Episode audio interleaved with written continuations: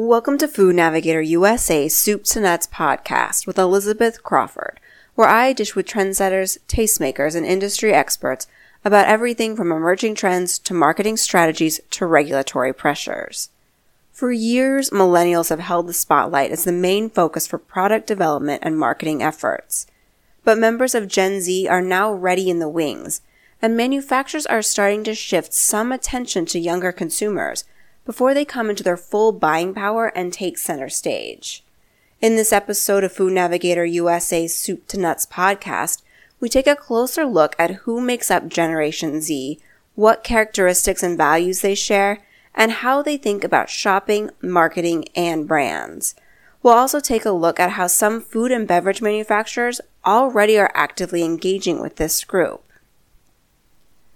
Born between 1996 and 2010, Generation Z includes our country's youngest shoppers, and as such, they have limited funds. But that doesn't mean manufacturers should discount them, because they also have substantial influence over their families' purchasing decisions, according to recently released data from IRI.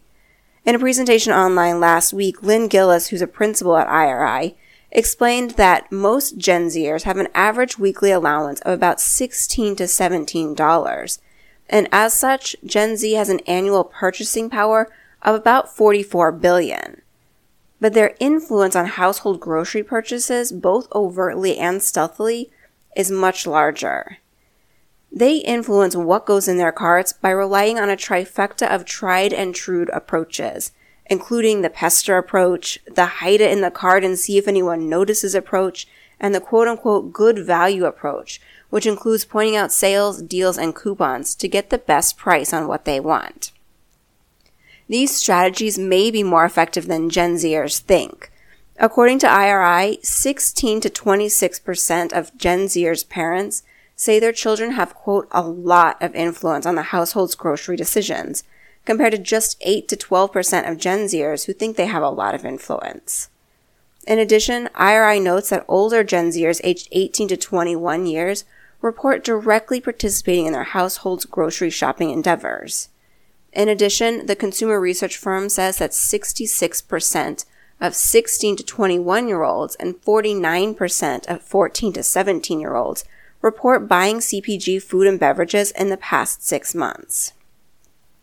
It's also worth noting that manufacturers would be well served to divide their attention to focus in part on Gen Z, because according to IRI, this group represents nearly a quarter of every American, which is about the same as the most vaunted millennial generation and the baby boomers.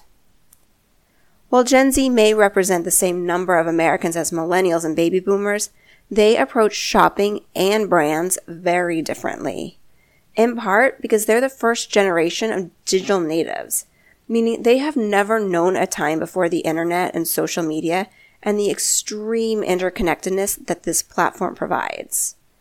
According to Risa Schwartz, who is the Senior Director of Global Consumer Insights and Sensory at Tyson Foods, the constant sharing and discovery afforded by the internet means this group of consumers places a premium on products that can become an expression of themselves and boost their credibility when they post online.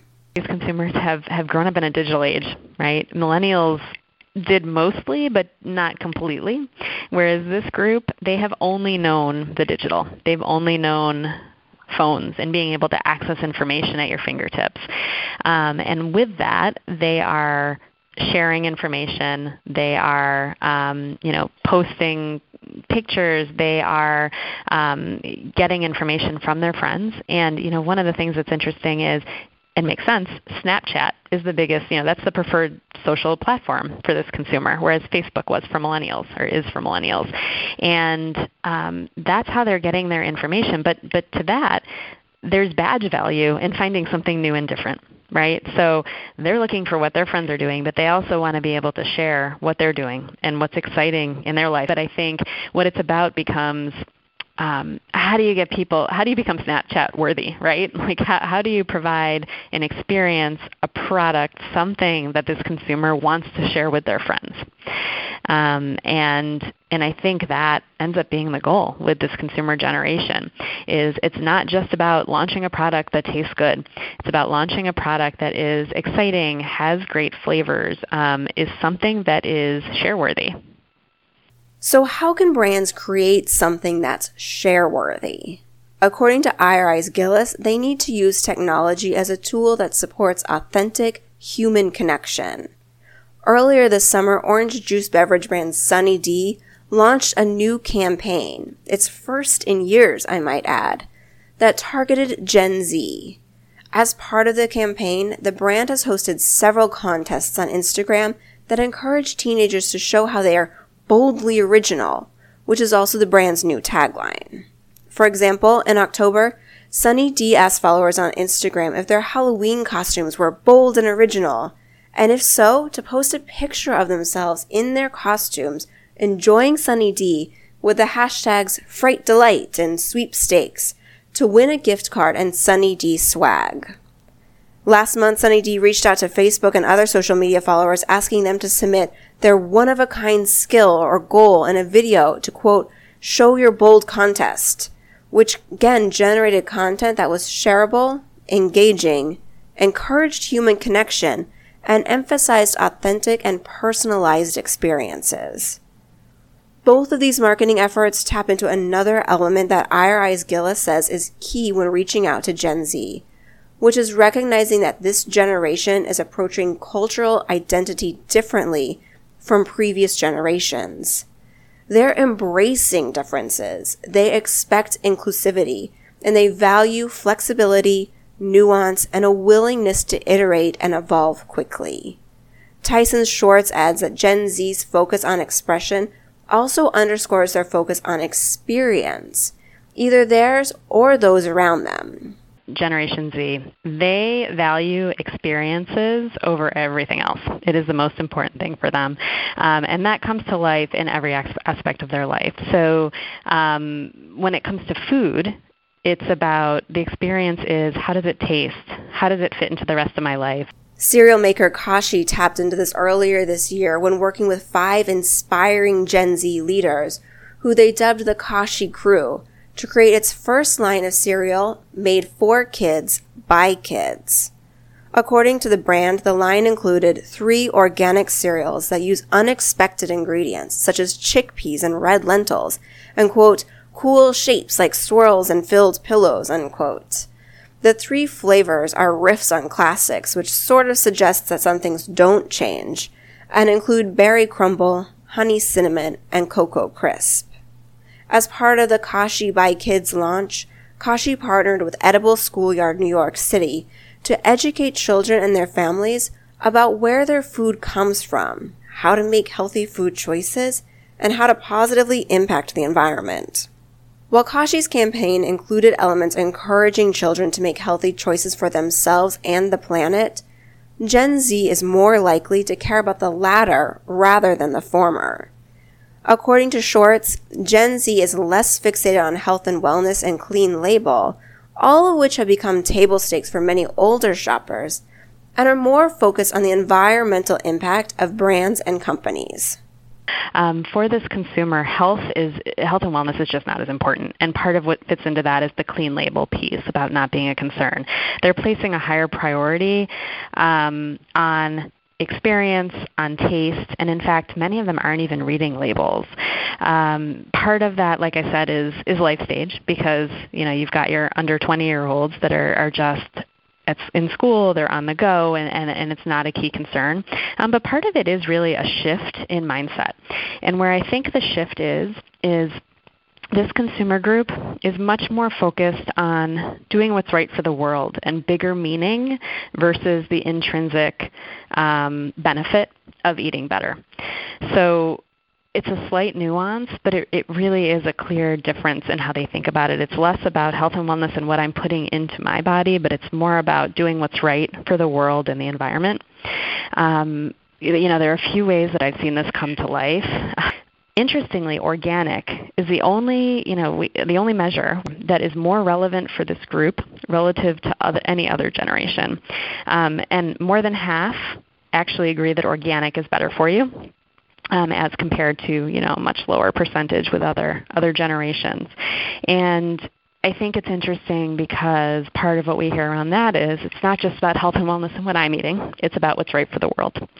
Um, an example, you know, taking that to heart, we recently, Tyson Foods recently um, acquired one of the leading brands of organic chicken, Smart Chicken, um, making us one of the nation's leading producers of organic chicken, uh, knowing that that's an important place for us to be, not just for this generation, but beyond, um, as consumers are starting to, you know, have interest in. Obviously, organic has always been on the radar, but have interest in the bigger meaning and the importance um, that that we play and the role that we play in making this a better place. So that recent acquisition puts us in a really, really great, great place against um, the drive for organic that's relevant for this consumer group. In some ways, Gen Z's lack of interest in clean label and health and wellness could be attributed to their youth and this idea that they're invincible and healthy and will live forever, which of course will change as they grow older. Tyson Schwartz says another value held by many Gen Zers that could be chalked up to their age and also could change with time is the importance that they place on convenience. They are highly focused on convenience. Now, something that's really important to consider is there's aspects of this consumer generation that are based on the generation, and then there's aspects that are based on the fact that they are young, right? They're the youngest generation. So the convenience piece is something we're going to have to watch over time to understand and anticipate what it will continue to mean for this consumer as they you know move into other life stages um, it may change in importance but right now convenience is paramount for them um, you know, we recently had the acquisition of Advance Pierre Foods that gave us um, the ability to really be in more channels and and stronger within convenience store. Uh, so that was something that was really important for Tyson Foods in getting us that um, you know that capability and broadening the capability to to expand our distribution. But I think it's really for these consumers, it's about being in the right place so that they can grab and go um, when they're ready. And you know, we're seeing a general related, we're seeing a general trend in how people are eating in general, beyond Generation Z. Um, less meals, more snacking, more grazing, um, not sitting down for the traditional meal, but eating small things throughout the day. This consumer does that even more than other generations, and for that reason, it, it's extremely important that we're available, you know, on demand when they want it and where they want it. And so that's something that we're very, very focused on.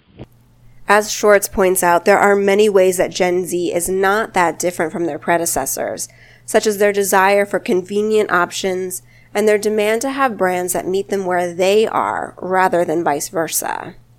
IRI's Gillis agrees, noting that the main values on which Gen Z evaluates brands overlap heavily with those of older generations, including value, quality, and the relationship that they have with the brand. And with that, we've reached the end of another episode of Food Navigator USA's Soup to Nuts podcast. I hope you enjoyed this episode and will join me again next week for another installment. And to make sure you remember, I encourage you to subscribe to us on iTunes. Until then, this is Elizabeth Crawford wishing you a productive and profitable week.